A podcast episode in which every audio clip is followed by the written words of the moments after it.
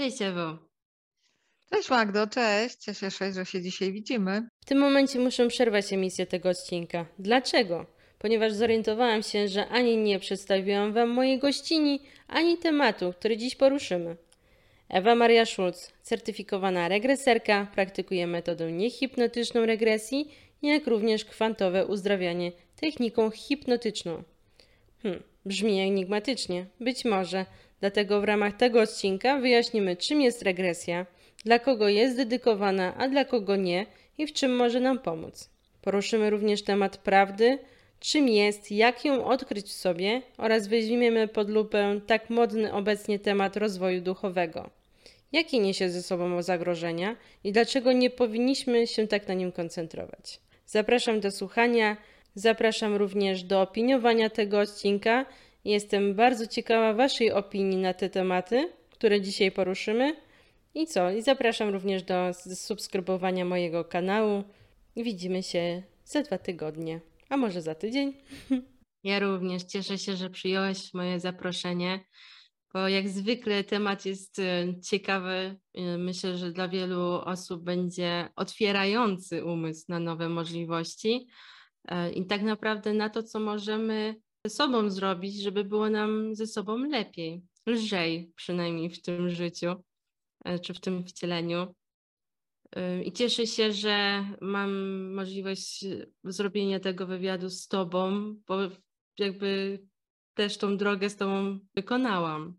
E, I za to Ci też bardzo dziękuję, że też za to zaufanie moje zaufanie też do siebie, żeby wziąć udział w sesji z Tobą i za te efekty, które dzięki Tobie uzyskałam i jestem niezmiernie wdzięczna za to, że, że jesteś i że robisz to, co robisz. I myślę, że jeszcze wielu osobom pomożesz, nawet dzięki te, dzisiaj temu, temu spotkaniu. Ja też się bardzo cieszę. Bardzo cieszę za każdym razem, kiedy ktoś, kto przeszedł mnie sesję, opowiada o tym, co się zmieniło dzięki tej sesji, bo efekty są po prostu spektakularne. Efekty są spektakularne i trwałe. Zwłaszcza, że te spotkania za każdym razem są inne, czyli że za każdym razem czegoś innego się o sobie dowiadujemy. To jest tak. taka studnia bez dna, jakby tak, chyba. Tak, tak, tak, dokładnie, dokładnie. Ja ze swojej strony mogę powiedzieć, że żadna sesja, z której przeprowadziłam, nie była taka sama. Żadna nie była nawet podobna do mhm. jakiejkolwiek poprzedniej, więc dla mnie to jest za każdym razem zupełnie nowe otwarcie i takie wchodzenie i badanie sytuacji zupełnie, zupełnie na świeżo i od nowa. Nie mogę zastosować żadnych nie mogę sobie wypracować żadnych wzorców, tak? Bo mhm. jak tylko mi się coś zaczyna w głowie układać, że jak u kogoś występują takie symptomy, to coś tam, a u kogoś takie, to coś tam, to natychmiast się pojawia sesja, która to weryfikuje. I właśnie ostatnio doszłam do takiego momentu, kiedy postanowiłam jakby wszystkie takie spontaniczne y, próby oszacowania, co tam się u kogo dzieje na podstawie wstępnie opisywanych y, symptomów, postanowiłam po prostu wyrzucić do kosza, dlatego że za każdym razem y, mogą być dwie osoby, które mają identyczne symptomy, a u każdego sytuacja jest inna i u każdego powody występowania tych symptomów są inne. Więc nie ma żadnych reguł. I chyba tym się właśnie nie powiedziałyśmy, jaki jest temat rozmowy, to będziemy dzisiaj rozmawiać o regresji, hipnozie regresyjnej, czyli to wychodzi na to, że regresja jakby nie ma reguł w porównaniu do psychologii, na przykład do psychoterapii. Tak. Bo tam według jakichś konkretnych reguł i w danym nurcie posługujemy się, tak? A tutaj jest tak naprawdę ma, masz przed sobą otwartą księgę i musisz z niej czytać i się do niej dostosować. Tak, w zasadzie mogę powiedzieć, że mam taki gobelin, który jest wielowarstwowo tkany mhm. i z tego wielowarstwowo utkanego gobelinu ja potrzebuję do celów terapeutycznych, do celów jakby znalezienia przyczyn problemów, muszę znaleźć odpowiednie nitki, tak? Muszę naprowadzić osobę, która przyszła na sesję i ma tę sesję, muszę ją naprowadzić na właściwe nitki. Wiesz, ja tylko zbieram informacje na temat różnych nitek i różnych dróg, y, wykorzystując do tego swoje umiejętności, wiedzę i swoją intuicję. Natomiast zawsze to jest decyzja tej osoby, która jest e, w trakcie regresji, w trakcie sesji, co z tymi informacjami zrobi. Czy będzie chciała je wykorzystać i będzie chciała sobie pomóc, czy będzie wolała zostać w takim stanie, w jakim jest. No Więc dla mnie to jest takie nie raczej nie księga, tylko mhm. gobelin, mhm. po prostu grubo, grubo, grubo warstwowo natkany.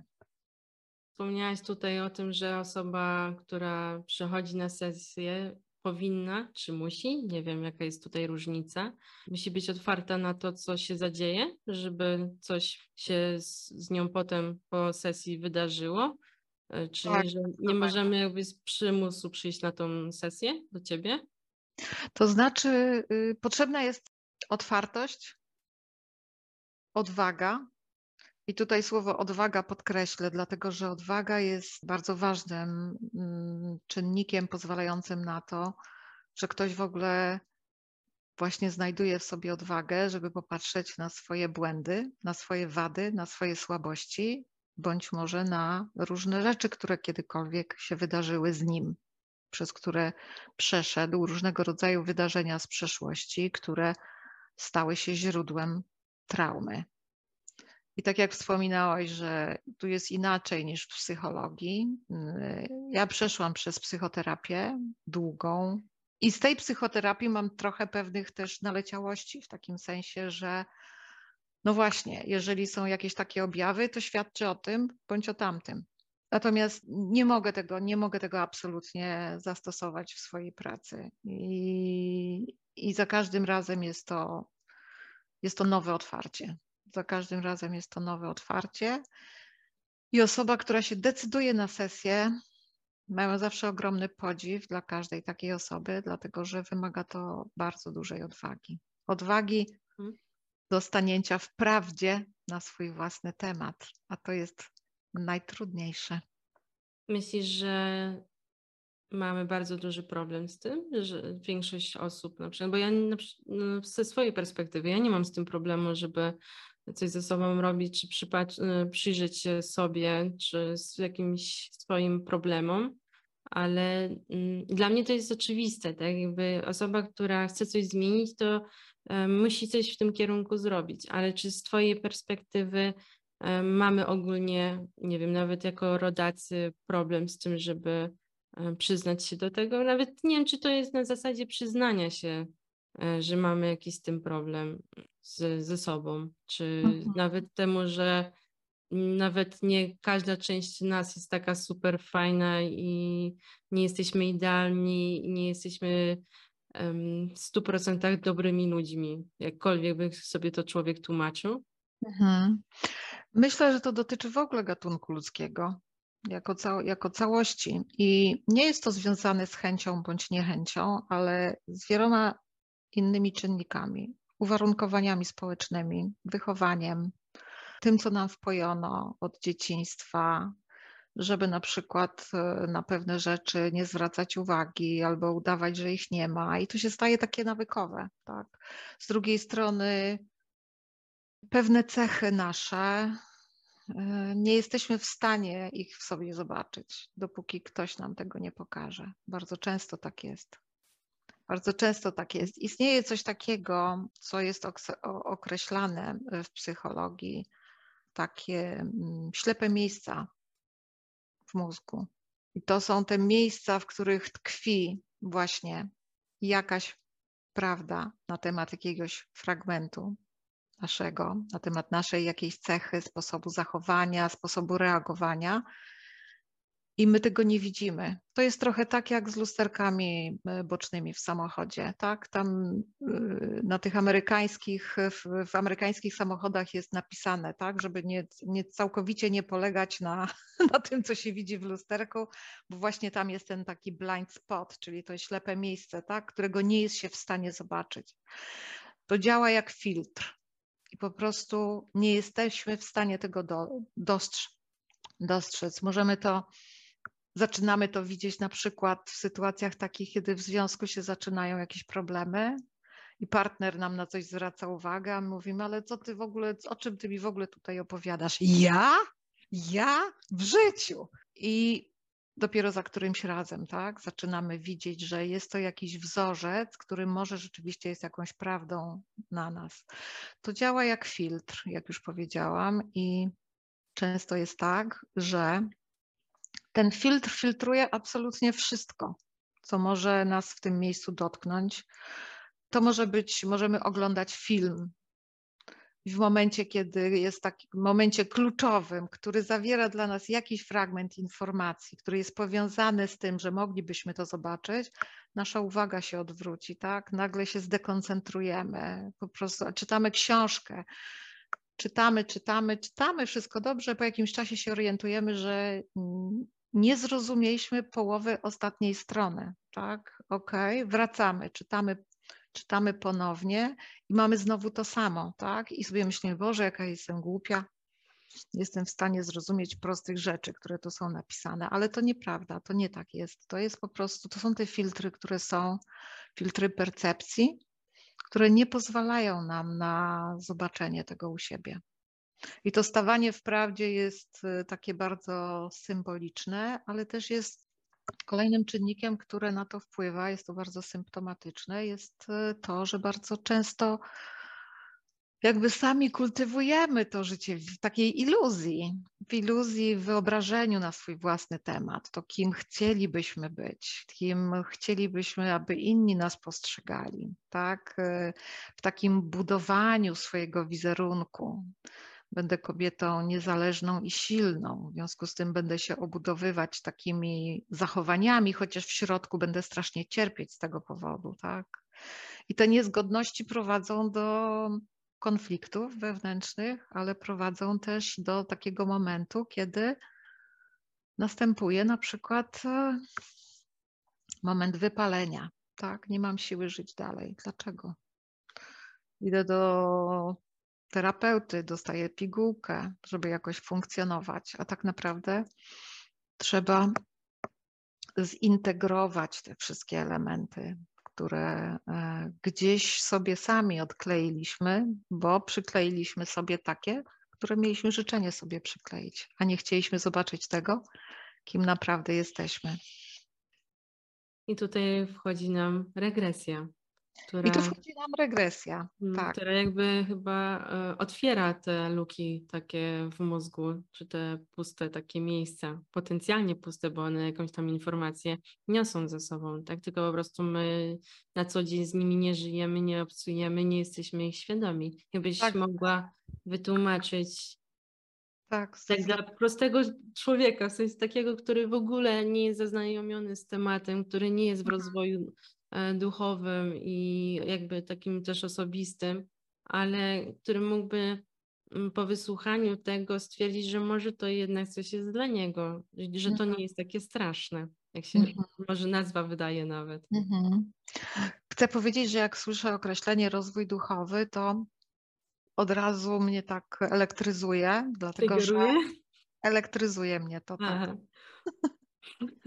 Dlaczego? Dlatego, że to sugeruje, że samo to określenie sugeruje, że ten rozwój duchowy jest ważniejszy i lepszy od naszego życia fizycznego tu na Ziemi. Tak? I ma w sobie coś takiego zakodowanego, że to jest lepsze, ważniejsze i totalnie rozdzielone od naszego życia. Natomiast e, prawda jest taka, że życie duchowe jest e, taką głęboką uważnością, głęboką uważnością i świadomością, która się poszerza na nasz własny temat, na temat otaczającego nas świata, na temat naszej relacji ze światem zewnętrznym, z innymi ludźmi, ze zjawiskami różnymi, z którymi się spotykamy, ze zjawiskami, które może odrzucamy, a może jest tam w nich dla nas jakaś informacja. Więc to tyle na temat rozwoju duchowego. E, natomiast e, dlaczego o tym mówię? Dlatego, że w kontekście regresji chciałabym przede wszystkim powiedzieć o tym, że każdy z nas oprócz tego, że składa się z ciała fizycznego i z umysłu, e, ta część umysłu, którą zwykle mamy na myśli, to jest ta część świadoma. Natomiast cała nasza istota składa się z energii, która ma bardzo dużo różnych poziomów. To nie jest tylko ciało fizyczne i ciało mentalne, nasz umysł. Składamy się z części świadomej i z części nieświadomej. Nasz umysł składa się z części świadomej i z części nieświadomej. Dlaczego, kiedy czasem wsiadamy do samochodu i przejeżdżamy trasę, którą znamy, jedziemy godzinę, wysiadamy po godzinie i nawet nie wiemy, w jaki sposób ta droga przebiegła? Bo wykorzystywaliśmy tę część nieświadomą, jechaliśmy na autopilocie. Dlatego, że w podświadomości mamy już zapisane, gdzie są jakie znaki, gdzie są jakie ograniczenia, tak? Wiemy, jak jechać. Nic niespodziewanego się nie wydarzyło, więc świadomość się nie musiała włączyć.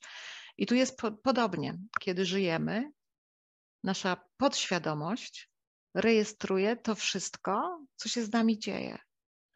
Twoja podświadomość, Magdo, w tej chwili rejestruje naszą rozmowę. I ty może o niej zapomnisz za parę lat, ale ona ciągle będzie tkwiła w Twojej podświadomości. I może nie będzie traumatycznym wydarzeniem. Na pewno nie. Ale jeżeli wydarzy się coś, co jest traumatycznym wydarzeniem, to podświadomość również to rejestruje. My bardzo często o tym wydarzeniu chcemy zapomnieć, bo jest bardzo bolesne, bo niesie nam wiele cierpienia. Więc staramy się o tym zapomnieć, spychamy to właśnie do podświadomości, zamiast to przepracować i wypuścić. I co się dzieje? Przez całe nasze życie, od momentu jak się urodzimy do momentu naszej śmierci, wszystko jest zapisane. Każde wydarzenie, każdy nasz krok, każde słowo, wszystko co pomyśleliśmy, wszystko co powiedzieliśmy, wszystko co nam się przytrafiło, wszystko co my zrobiliśmy, wszystko co nam zrobiono, wszystkie uczucia, które przez nas przebiegły, wszystkie miłości, wszystkie nienawiści, wszystkie zawiści, i tak dalej, i tak dalej. To wszystko jest zapisane w podświadomości. Te wszystkie negatywne wydarzenia, które są zapisane w podświadomości, a których, które tam cały czas tkwią, one, dopóki tam tkwią, one sterują naszym życiem. One mają wpływ na nasze życie. Dlaczego? Dlatego, że nasza podświadomość jest trochę jak taki piesek na posyłki. Aportuj, Nasza podświadomość bardzo nas kocha i ona uważa, że to, co my wrzucamy do niej, to są nasze najskrytsze marzenia, nasze mhm. najskrytsze pragnienia. W związku z tym, jak taką traumę wrzucimy do podświadomości, to podświadomość uzna, że to jest właśnie to, czego my chcemy, czego my pragniemy i będzie organizowała nam życie w taki sposób, żeby, żeby tego jak najwięcej doświadczać. Oczywiście nie jeden do jednego, ale żeby y, przeżywać podobne emocje. Tak. Ojejku. To Tam... Szczerze powiem, że jeszcze nigdy o tym nie słyszałam i no to jest z jednej strony przerażające, no bo to jest przerażające, jak się człowiek tak logicznie i racjonalnie tak. zastanowi, to prawda. Że jejku, to na przykład z uzależnieniami, jak wiele osób ma problem z tym, żeby jakby z tego świadomego umysłu chcą wyjść z tego uzależnienia, ale tak naprawdę jeszcze jest ta cała podświadomość, która im to nie uniemożliwia. Że... Tak, jest to bardzo często bardzo trudne. I teraz jeszcze, mhm. bo cały czas mówimy, ja cały czas opowiadam, czym jest agresja, tak? To jest taki krótki wstęp. I jeszcze to należy pomnożyć przez ilość wcieleń, które mieliśmy. I można sobie wyobrazić, co w tej naszej podświadomości się znajduje, bo tam się znajduje. Informacji. Tam jest, tam jest zapisane wszystko od naszego pierwszego wcielenia. I regresja, tam gdzie się kończy wpływ już y, tego, co może zrobić psychoterapia, tam wchodzi regresja, bo psychoterapia opiera się na tym, co się wydarzyło w danym życiu analizuje te wszystkie wydarzenia od dzieciństwa, relacje z rodzicami, tak i tak dalej, te różnego rodzaju traumy, które się wydarzyły, patologiczne różne sytuacje i tak dalej. Natomiast regresja te, daje tę możliwość, że cofamy się do poprzednich wcieleń. Bardzo często tam znajdujemy przyczyny naszych dzisiejszych problemów. Przy czym to jest takie podstawowe założenie teoretyczne, bo w praktyce wygląda czasami tak, że przychodzi ktoś na regresję i wcale nie cofamy się do poprzedniego życia żadnego, tylko bardzo często są to wydarzenia z tego życia, które zostały zepchnięte do podświadomości. Są to często wydarzenia różnego rodzaju paranormalne, na przykład, bądź jakieś koszmarne, bądź dziwne sny, bardzo realistyczne, z którymi mieliśmy do czynienia, które nam się przytrafiły, które nadal mają na nas bardzo silny wpływ. I tak jak widzę w pracy swojej, co jest też podobne do pracy psychoterapeutycznej, ten proces jest podobny, że tak, tak e, porównujemy to do obierania cebuli. Czyli najpierw musimy te zewnętrzne wszystkie warstwy, te takie, które są najbardziej takie zaskorupiałe i one powodują najwięcej problemów, po to, żeby się dostać właśnie do środka, do tego środka, w którym zaczynamy już wiedzieć, kim jesteśmy. Tak? Żeby się tam dostać, musimy te wszystkie warstwy zdjąć, musimy te wszystkie cienie które w nas są, musimy je wyciągnąć do światła i oświetlić. Tak jak ktoś ostatnio ładnie powiedział, gdzieś słyszałam, że w każdym cieniu są ukryte dla nas skarby. I dlatego jest dobrze je wyciągać, te cienie. I w trakcie regresji, jakby celem regresji jest to, y, żeby znaleźć rozwiązania problemów, y, na które nie można znaleźć rozwiązania w żaden inny sposób tak? Trafiają do mnie osoby, które są po psychoterapiach wieloletnich, są wiele lat na różnych lekach, dzieją się u nich różne niewytłumaczalne rzeczy, paranormalne. I to jest y, jakby to takie dwie podstawowe grupy osób, dla których jest też regresja, tak? Dla tych, którzy już y, jakby no nie widzą innego źródła pomocy, tak? czy w psychoterapii, przy czym ja jestem zwolenniczką psychoterapii i jeżeli ktoś trafia do mnie i jest po psychoterapii, to wiem, że jest na 100% gotowy na to, żeby pracować już ze swoją podświadomą częścią i również z nadświadomością, pracować swoją duszą, czyli tą głęboką częścią swojej świadomości. A druga duża grupa to są właśnie te osoby, który, u których dzieją się dziwne, niewytłumaczalne rzeczy i które nie, ani nie mają z kim o tym porozmawiać, ani nie wiedzą, gdzie szukać pomocy. No tak, bo zawsze komuś się powie po prostu, ktoś się w ogóle nie ma pojęcia o tym, o czym dzisiaj rozmawiamy, to komentarze są zazwyczaj takie niezbyt sprzyjające. Prześmiewcze. Tak, dokładnie. reguły są prześmiewcze.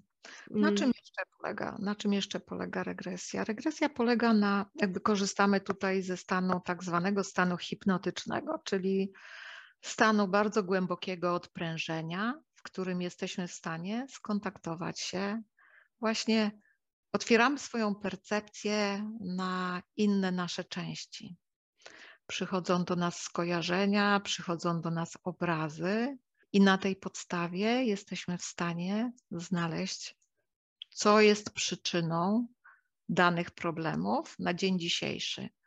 Bo problemy, które mamy dzisiaj, bo są najważniejsze dzisiaj i one po rozwiązaniu może się okazać, że za pół roku, za rok mamy jakieś inne problemy, które są wtedy najważniejsze. Ale zawsze jest tak, że my tych kolejnych problemów nie jesteśmy w stanie rozwiązać, jeżeli te wcześniejsze nie zostaną rozwiązane. To tak jak nie obierzesz cebuli, próbując się dostać i wyciągnąć tam jakąś warstwę ze środka, tak? Jest to bardzo trudne, praktycznie niemożliwe. Trzeba zdjąć te warstwy z zewnątrz pierwsze. Chciałabym jeszcze wrócić do tej pamięci, bo tu mnie zaskoczyłaś akurat. Bardzo dużo osób jest takich, które mówią, że nie pamiętają swojego dzieciństwa, że w tak. ogóle żadnego obrazu nie mają stamtąd, a jednocześnie na przykład są uzależnione od różnych używek. Mhm. I powiedziałeś, że wszystko tak naprawdę się zapisuje w naszej podświadomości, czyli nie ma takiego pojęcia jak utrata pamięci chyba, na, na to wychodzi. Utrata świadomej pamięci. Mhm.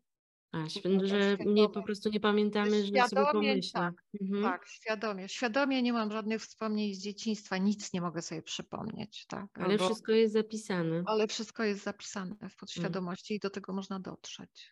Wspomniałaś tutaj o tym, że osoba, która jest w regresji, to jest w trakcie hipnozy czy seansu hipnoterapeutycznego, ale powiedz mi, czy są osoby, które nie będą w stanie wejść w ten, w ten stan i co możemy zrobić w związku z tym? Bo na przykład ktoś, tak jak ja, bardzo, bardzo chciałam wziąć udział, ale sama powiedziałaś mi, że e, no, tutaj będzie potrzebna osoba trzecia. Jakbyś mogła e, o tym wspomnieć, opowiedzieć, e, z czego to wynika, właśnie jakie osoby będą mogły wejść w ten stan odprężenia, a jakie nie.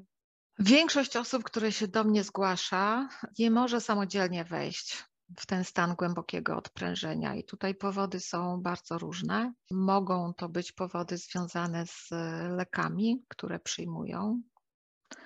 Y, To są Dlaczego właśnie? Dlaczego leki tak utrudniają nam wejście w ten stan?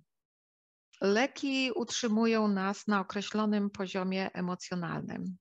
Tak, e, one Mhm. pomagają nam przejść przez e, trudy dnia codziennego w miarę normalny sposób. Mówimy tu, mówię, mam na myśli antydepresanty akurat, tak, Nie, ale również różnego rodzaju inne leki, które są stosowane przy różnego rodzaju problemach emocjonalnych. Takie leki zmieniające świadomość.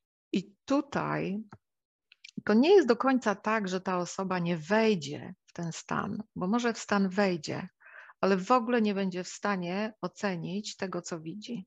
Będą pojawiały się jakieś obrazy, będą przychodziły jakieś skojarzenia, ale ponieważ nie będzie emocji, które będą powiązane z tymi obrazami, nie będziemy w stanie pójść y, w jakimkolwiek sensownym kierunku. Dlatego, że kierujemy się przede wszystkim odczuciami osoby, która jest w tym stanie. To ona decyduje o tym, w jakim kierunku iść, który kierunek jest ważny. Ja tworzę bezpieczną, bezpieczną przestrzeń i zadaję takie, a nie inne pytania, po to, aby tym procesem pokierować. No, Bardzo często osoba będąca na lekach, zmieniających percepcję, nie jest w stanie podążyć za tą informacją, która się pojawia, dlatego że jakby pod te obrazy nie jest podczepiona żadna emocja, tak? Nie jest w stanie oszacować tego w żaden sposób. Czy ona jest z tym- dla nas ważna, czy mniej istotna? Tak. No tak, osoby, które biorą tego typu leki, nie robimy sesji y, takiej samodzielnej, dlatego że jest to strata i pieniędzy, i czasu. Tak, dla tej osoby jest to po prostu czas stracony, bo można ten czas i pieniądze wykorzystać bardziej efektywnie, tak, i w y, takim samym czasie dużo więcej rzeczy przeprowadzić i dużo więcej rzeczy załatwić. I co jeżeli, bo leki to jest jeden, leki to jest jeden powód. Są też blokady, które są nakładane na, na nas w tym świecie energetycznym i przez to nie jesteśmy w stanie wejść w ten stan. A czym są te blokady energetyczne? Bo też dużo o tym czytam, dużo słyszę, ale to tak brzmi dla mnie tajemniczo trochę. No, okej. No bo to jest takie, y, to jest takie ogólne określenie, tak? Mhm. Po to, żeby tutaj się zagłębić w ten temat, to potrzebna jest naprawdę długa rozmowa. Osobna, osobna rozmowa. Tak?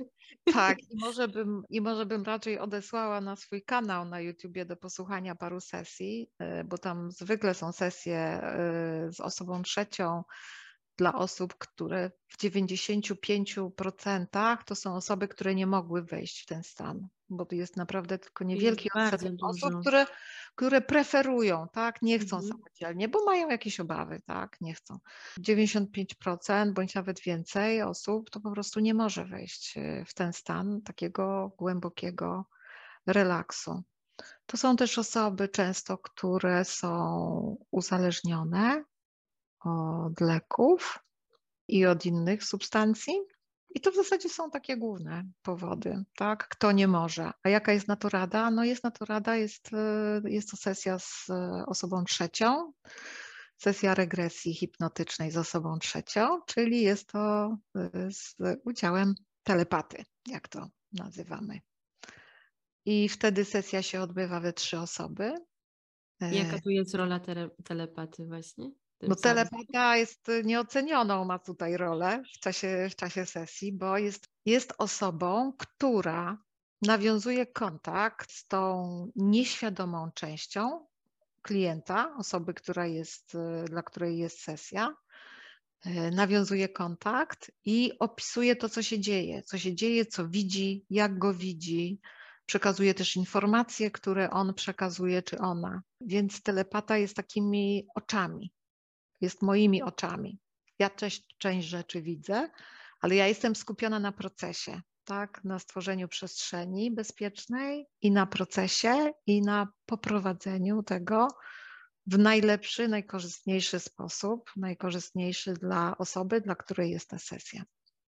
A taki telepata musi mieć jakieś specjalne umiejętności. No, nie wyobrażam sobie, żeby człowiek z ulicy był w stanie to robić. No to jest taka kombinacja z jednej strony predyspozycji, chęci i ćwiczeń. Dlatego, że przede wszystkim zacznijmy od tego, że każdy z nas oryginalnie, każdy z nas może wejść w hipnozę i każdy z nas może być telepatą.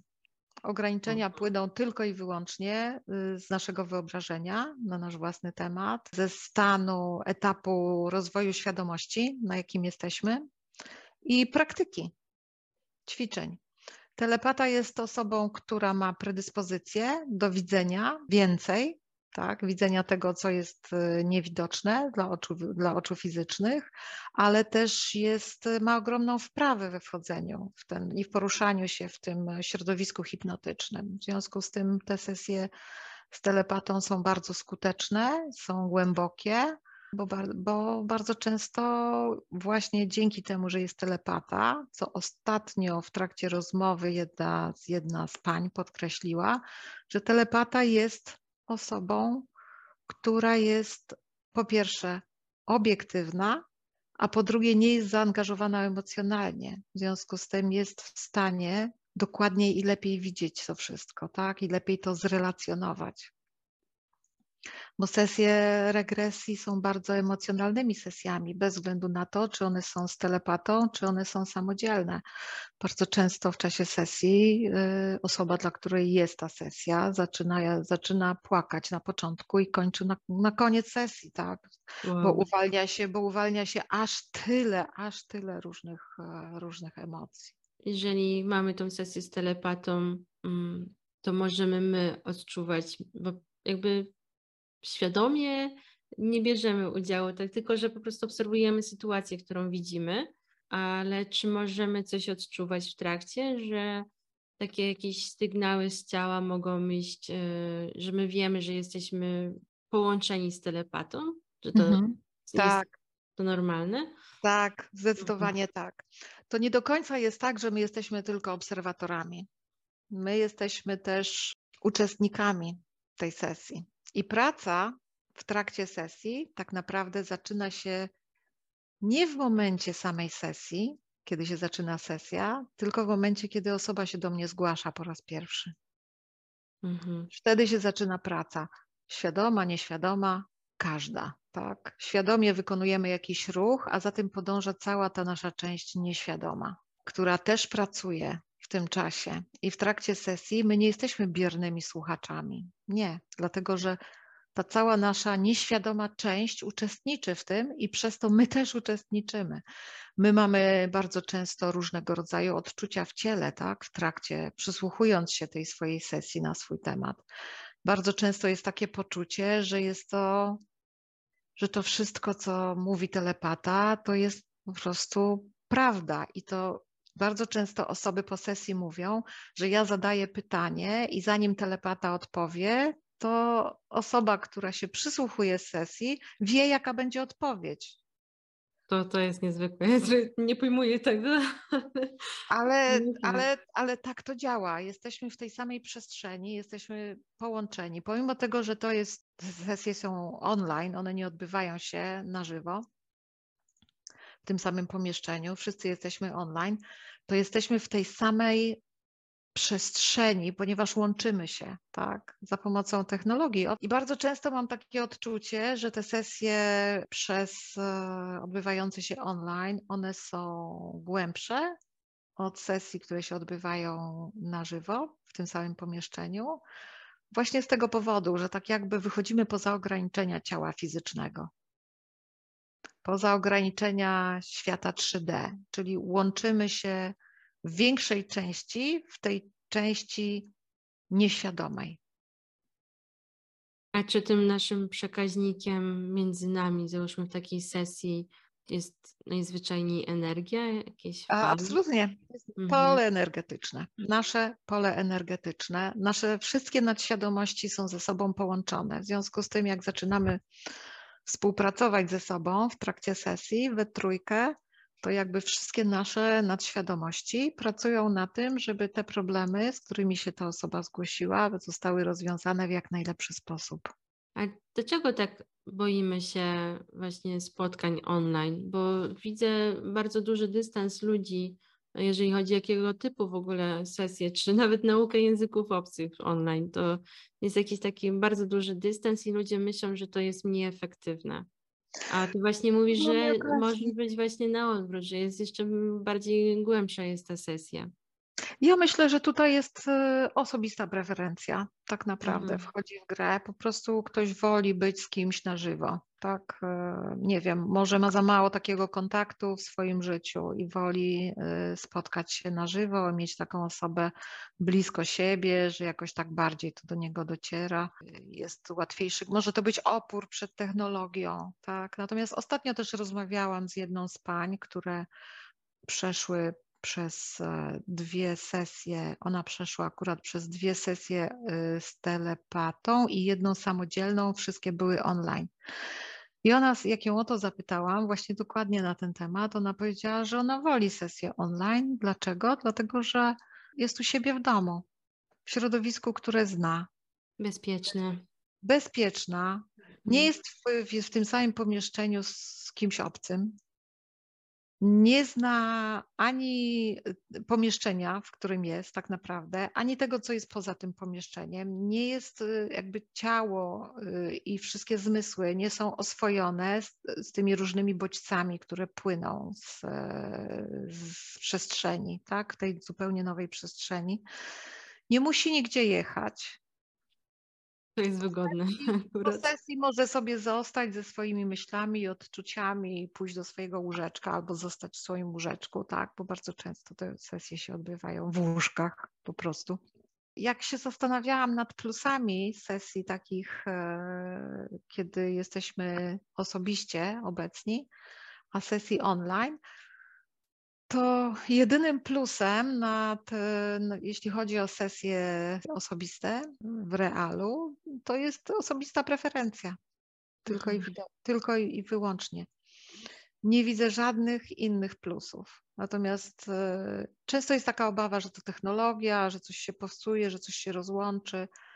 Owszem, może się coś popsuć, może się coś rozłączyć, ale to nie znaczy, że to przeszkodzi w sesji nie przeszkadza to niczym sesji. A poza tym ta technologia, bo tak jak widzę, robię te sesje już od dłuższego czasu, ta technologia tak idzie do, do przodu, tak się rozwija z roku na rok, że praktycznie jakby, jeśli chodzi o, tak jak jeszcze kiedyś, nie wiem, trzy lata temu, za każdym razem łączyłam się na takie spotkanie techniczne, żeby sprawdzić, czy tam wszystko zadziała, czy słuchawki, czy to, czy tamto, czy to wszystko zgrane to teraz już nawet nie ma takiej potrzeby, dlatego że to wszystko już jest tak, z, tak ze sobą y, kompatybilne, y, że to wszystko po prostu zadziała.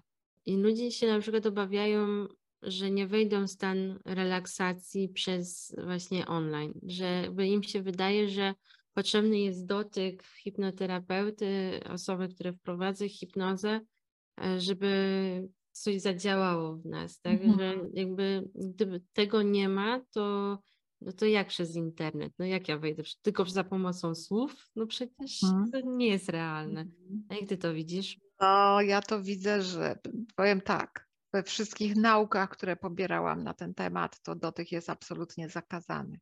Dotyk jest absolutnie zakazany, dlatego że to jest bardzo silny energetyczny bodziec. Już sama obecność innego człowieka w bezpośredniej bliskości, w odległości metra, czy półtora metra, czy dwóch metrów, to już jest bardzo silny bodziec. Natomiast dotknięcie kogoś y, może go w ogóle w zupełnie inne rejony wyrzucić. Właśnie też ludzie się obawiają regresji ze względu na różne obrazy, które się pojawiają. Dla mhm. nas to wydają się normalne w filmach czy w książkach, powieściach jakichś fantastycznych. Dużo osób nie ma takiej otwartości na takie różne e, wydarzenia, które mogą się zadziać trakcie sesji. Mnie, dla mnie to też było bardzo dużym zaskoczeniem, to co usłyszałam o sobie. E, I wydaje nam się to takie odrealnione. Mhm. A na ile to jest realne? W sensie takim, że jedni mówią, że to są mity jakieś, że to są tylko nasze wymysły naszego umysłu, ale przecież nasz umysł jest całością, więc y, na ile sobie kreujemy, no wiadomo, że mamy jakąś też wyobraźnię, więc sobie tłumaczymy to jakąś wyobraźnią, a na ile te jakieś właśnie statki kosmiczne, jakieś postacie takie nie z tej ziemi, powiedzmy, o, nie z tej ziemi, to są tak naprawdę nierealne, na ile one są realne, na ile ufać tym obrazom, które e, widzimy, słyszymy, mm -hmm. mówimy w mhm. głowie. Myślę, że wszystko trzeba tak naprawdę zawsze, zawsze, w każdej sytuacji, nawet jeżeli wchodzimy w jakieś nurty filozoficzne, tak, e, czy e, religijne, czy jakieś e, duchowe, nauk różnych, zawsze to trzeba weryfikować przez swoje własne emocje. Tak. Obrazy, które są pustymi obrazami, one nie wywołują w nas uczuć i emocji Możemy je lubić albo nie lubić, mogą nam się podobać albo nie podobać, ale one nie będą wywoływały emocji. A to jest, to jest, to jest jedno. Y, więc kiedy odczuwamy emocje w trakcie sesji, bardzo silne emocje, to one nie pojawiły się dlatego, że my sobie wymyśliliśmy te obrazy. Bo inaczej nie byłoby takich silnych emocji.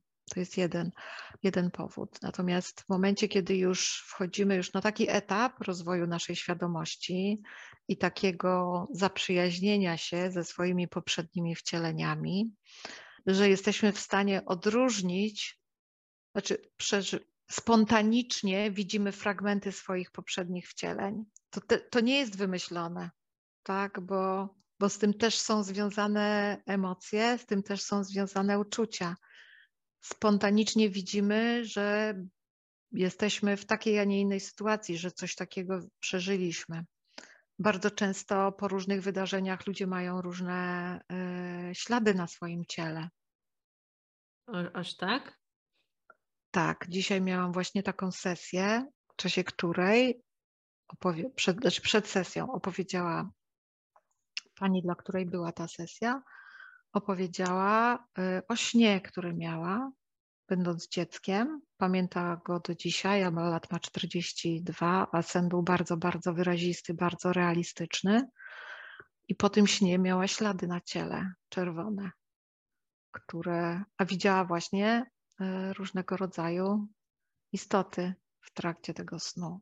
I to nie jest wcale takie rzadkie, tak, że budzimy się z jakimiś śladami na ciele. Ja mówię tutaj akurat o śnie, ale są też różne sytuacje, które dostarczają nam dowodów na to, że to nie są po prostu obrazy, które może gdzieś widzieliśmy, tak? Ja rozumiem tych wszystkich, którzy mają wątpliwości co do tego, bo ja sama przez to przeszłam. Po swojej pierwszej sesji chodziłam i zastanawiałam się, gdzie ja to widziałam, w jakim filmie ja to widziałam, tak? Pomimo tego, że w czasie tej pierwszej sesji wyjaśniło mi się, z jakiego powodu mnie tak bardzo ciągnie, zawsze całe życie ciągnęło na Bliski Wschód. Z jakiego powodu miałam takie zainteresowanie Bliskim Wschodem i taka byłam zafascynowana Bliskim Wschodem. W czasie, tego, w czasie tej pierwszej sesji wszystkie moje wcielenia, które widziałam, były właśnie na Bliskim Wschodzie. I one były bardzo, bardzo traumatyczne, więc po tamtej sesji jak ręką odjął fascynacja Bliskim Wschodem, więc e, przeszła. Naprawdę? Tak. Wow te traumy z tamtych wcieleń, one cały czas. Istnieje coś takiego, co ja nazywam tożsamością wcieleniową, tak? I to jest też powiązane z Twoim pytaniem.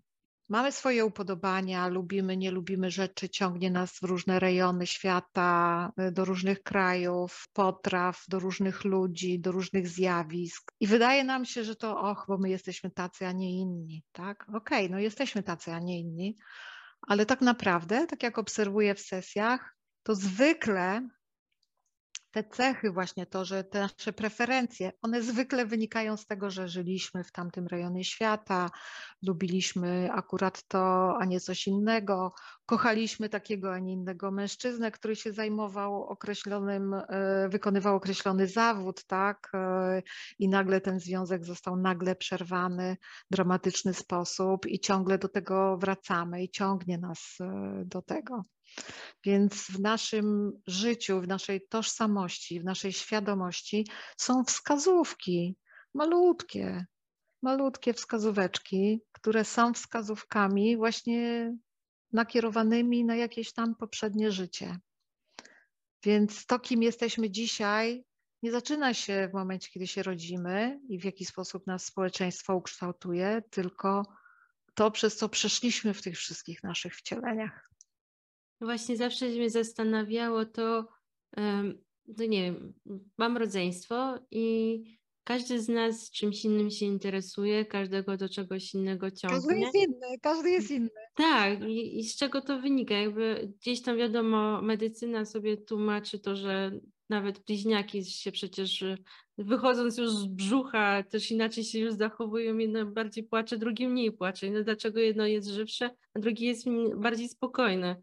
I co, byśmy właśnie z tego względu, że tak się nasze DNA ukształtowało, to nas definiuje na resztę życia, jakby dlaczego na przykład mnie ciągnie do, też się zastanawiałam, czemu mnie ciągle ciągnie do Rosji na przykład w kierunku, że mhm. tego języka, tej kultury.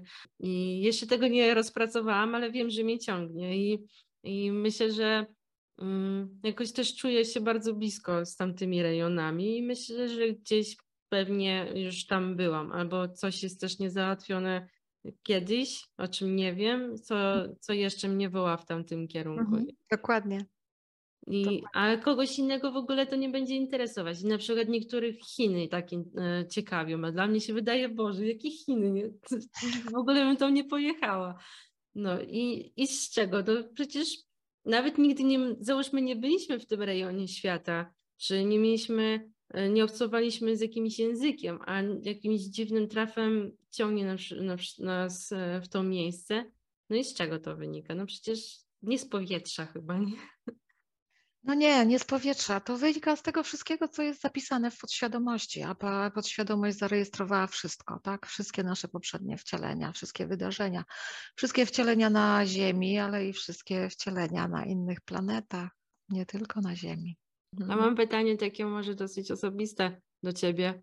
Jak to się stało, że w którymś momencie stwierdziłaś, że chciałabyś innych ludzi e, prowadzić? Czy to też e, wyniknęło na przykład z jakiejś twojej sesji, że e, powinnaś się właśnie tym zająć już tak stricte zawodowo, czy, czy tak samo do ciebie przyszło, że stwierdziłaś, że od jutra będę ludzi prowadzić tak w regresji? Jak to u ciebie wyglądało? Mm, to było to, w zasadzie to mogę to powiedzieć, że był to rodzaj taki, rodzaj powołania, tak, bo to jakby, to ja świadomie nie podjęłam decyzji na, na ten temat. Mhm. Sesja, o której wspominałam, moja pierwsza sesja regresji, na którą poszłam, ponieważ wydarzyło się w moim życiu coś bardzo dziwnego i czego nie mogłam zrozumieć, a chciałam się dowiedzieć, czym to jest. Ktoś mnie nakierował, że może bym spróbowała regresji.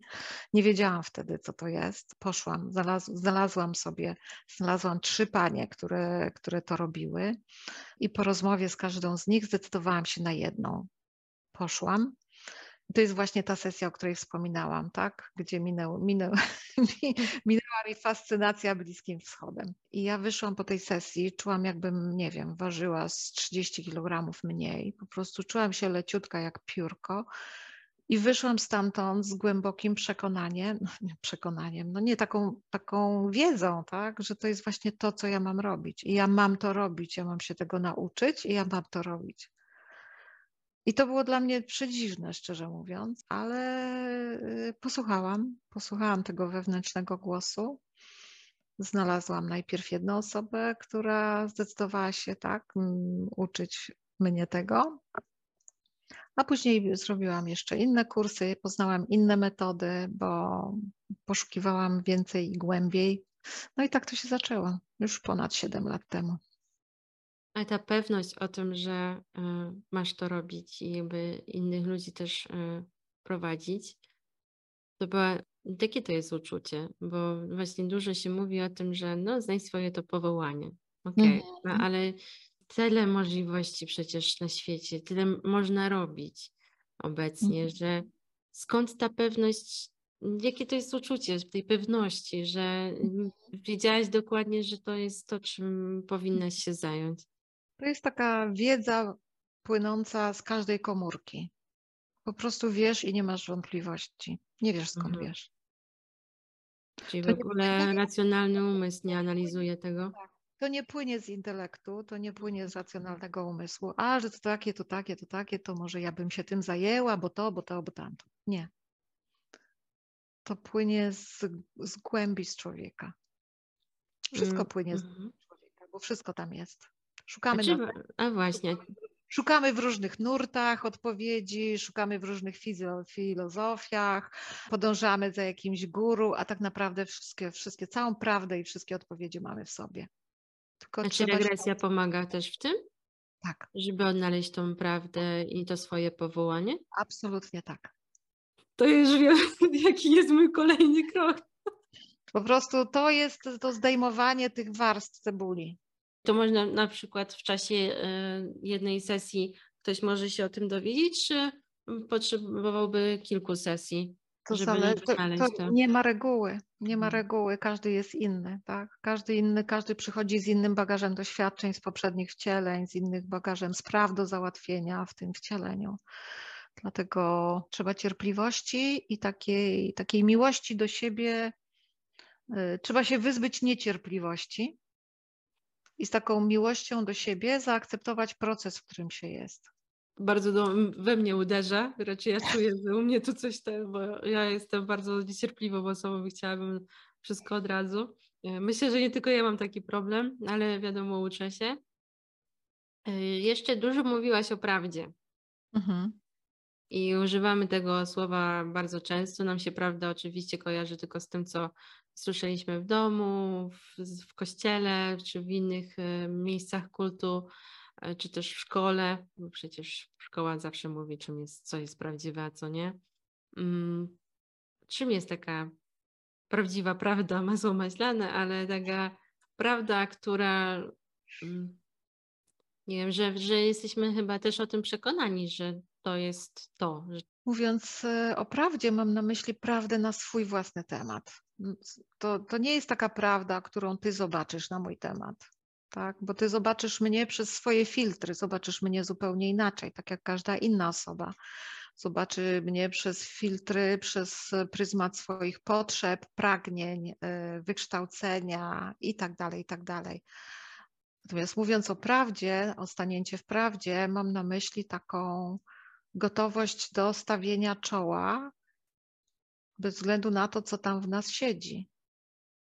Bez względu na to i takie zaopiekowanie się z miłością każdym aspektem siebie. Nawet tym mrocznym. Absolutnie przede wszystkim. Bo dopóki tego mrocznego nie oswoimy, nie zaopiekujemy się nim, nie otoczymy miłością, to on będzie nami rządził. Zawsze się go będziemy bać. A ten strach będzie powodował, że będziemy robić głupie rzeczy wbrew sobie, tak? Bo, bo nie wiemy, bo nikt z nas nie chce być mordercą. Nikt z nas nie chce mieć, myśleć, Boże, zamordowałam kogoś w poprzednim życiu. To takie straszne, Boże, to taki wstyd, przecież ja się nikomu do tego nie przyznam, prawda? I tutaj się uruchamia wszystko to, co zostało nam wpojone tak, przez system wartości moralnych. I my to wypieramy. Wypieramy.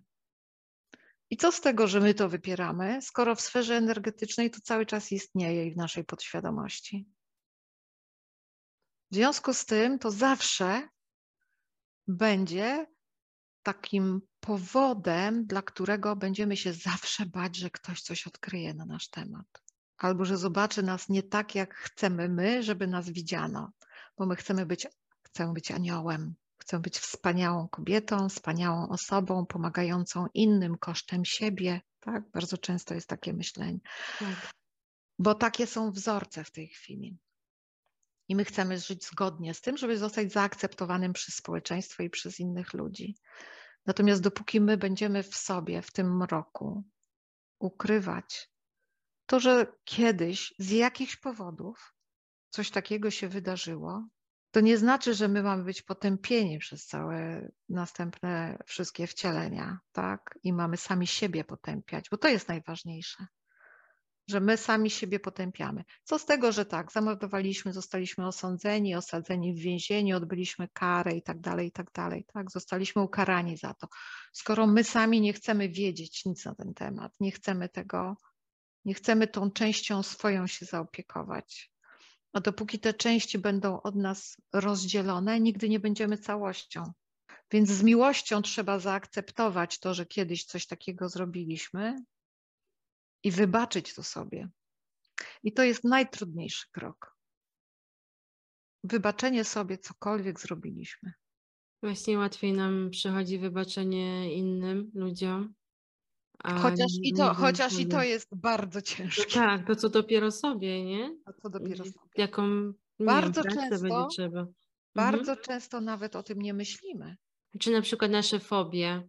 Bardzo dużo osób ma jakieś fobie na tle e, kulturowym, na tle rasy ludzkiej, czy koloru skóry, czy te fobie też mogą mm, wynikać właśnie z jakiegoś bagażu doświadczeń wcześniejszych. Tak, tak, one zawsze wynikają z powodu. No bo właśnie też mnie to zastanawiało, jak jeden człowiek, nie wiem, może być tak przeciwko homoseksualistom na przykład. No, mhm. Co, go to, co go tak naprawdę, jak jest heteroseksualistą, no to co mu do tych homoseksualistów, mhm. tak? No, mhm. niech sobie żyją własnym życiem i tak mnie zawsze to zastanawia, że jeszcze ktoś tak właśnie bardzo emocjonalnie do tego podchodzi, zazwyczaj też krzyczy, żeby właśnie udowodnić, że nie, że to tak nie powinno być. No ta, re, ta, reakcja, ta mhm. reakcja mówi dużo więcej na temat tego człowieka niż na temat e, tych obiektów, tak, mhm. E, po którym występuje. Zwykle fobie to są jakieś przykre, traumatyczne wydarzenia w przeszłości. Ktoś mhm. się boi wody, ktoś ma klaustrofobię, ktoś się boi węży. To są bardzo często dramatyczne śmierci z poprzednich, w poprzednich wcieleniach. Dziękuję Ci bardzo za tę rozmowę. Ja bardzo dziękuję za zaproszenie do tej rozmowy, bo Myślę, że przyszedł taki czas na Ziemi, że coraz więcej osób jest gotowych dowiedzieć się, kim naprawdę są. A jeśli chodzi o rozwój duchowy, to jeszcze chciałabym powiedzieć, że każdy nas dzień rozwija nas duchowo, bo życie nasze duchowe jest e, w takim naszym codziennym obcowaniu ze światem zewnętrznym, z innymi ludźmi i ze sobą. Jest taką uważnością na siebie, na innych i na inne zjawiska, które, z którymi się stykamy. Znaczy, clue do rozwoju, tak zwanego rozwoju duchowego, nie mówię o tym, który powszechnie jest uważany za rozwój duchowy, clue jest uważność. To jest klucz. Uważność y, w drobnych rzeczach to jest życie naszej, naszej duszy, to co codziennie chcemy robić, to jest to, czego nasza dusza pragnie, to czego nasza nieświadoma część pragnie, to co chcemy, po to, żeby wieść dobre życie, to nasza część nieświadoma i nasza, y, czyli ta tak zwana dusza, powinna być jak najbardziej zespolona i osadzona i zakotwiczona w naszym ciele fizycznym i w naszym życiu fizycznym. Dlaczego y, nurty różne y, rozwoju duchowego y, mówią, żeby, że ciało jest brudne, odchodzić od ciała, odchodzić od dóbr materialnych? Oj tak. Wyprowadzają nas z ciała. Dlaczego? No właśnie, dlaczego? Dlaczego ciało, dlaczego ciało ma cierpieć?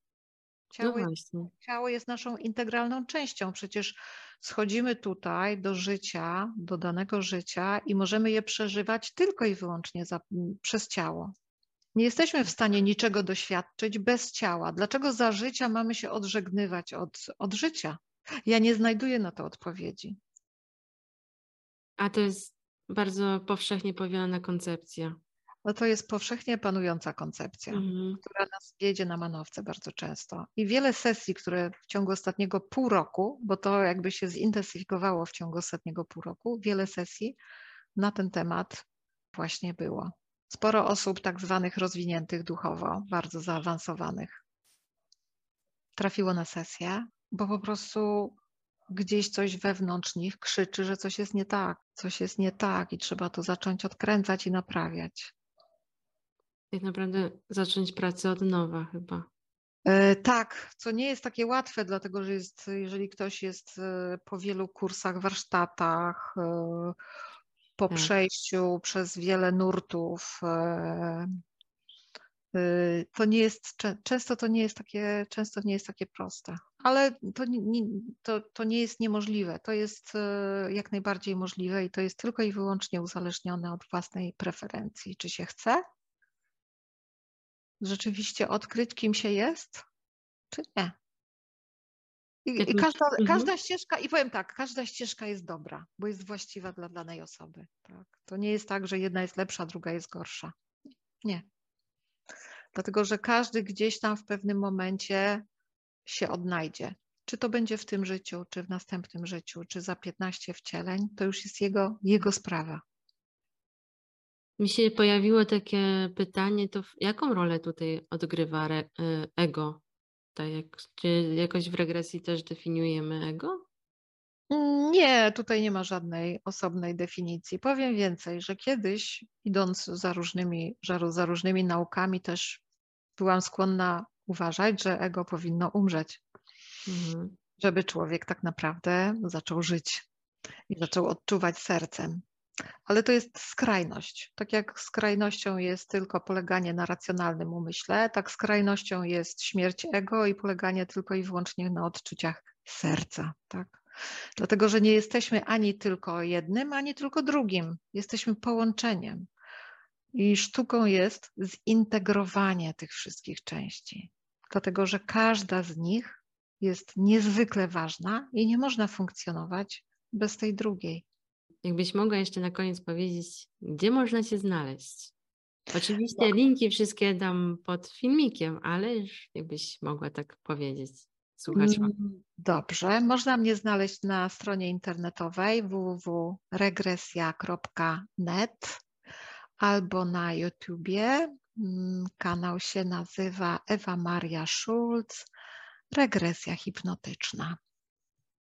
Nawet po angielsku widziałam, że chyba masz konto. Tak, tak, tak. Mam kanał na razie taki bardzo y, skromniutki, malutki, rozwijam go powoli. Super, dziękuję bardzo. Ja również, ja również dziękuję bardzo.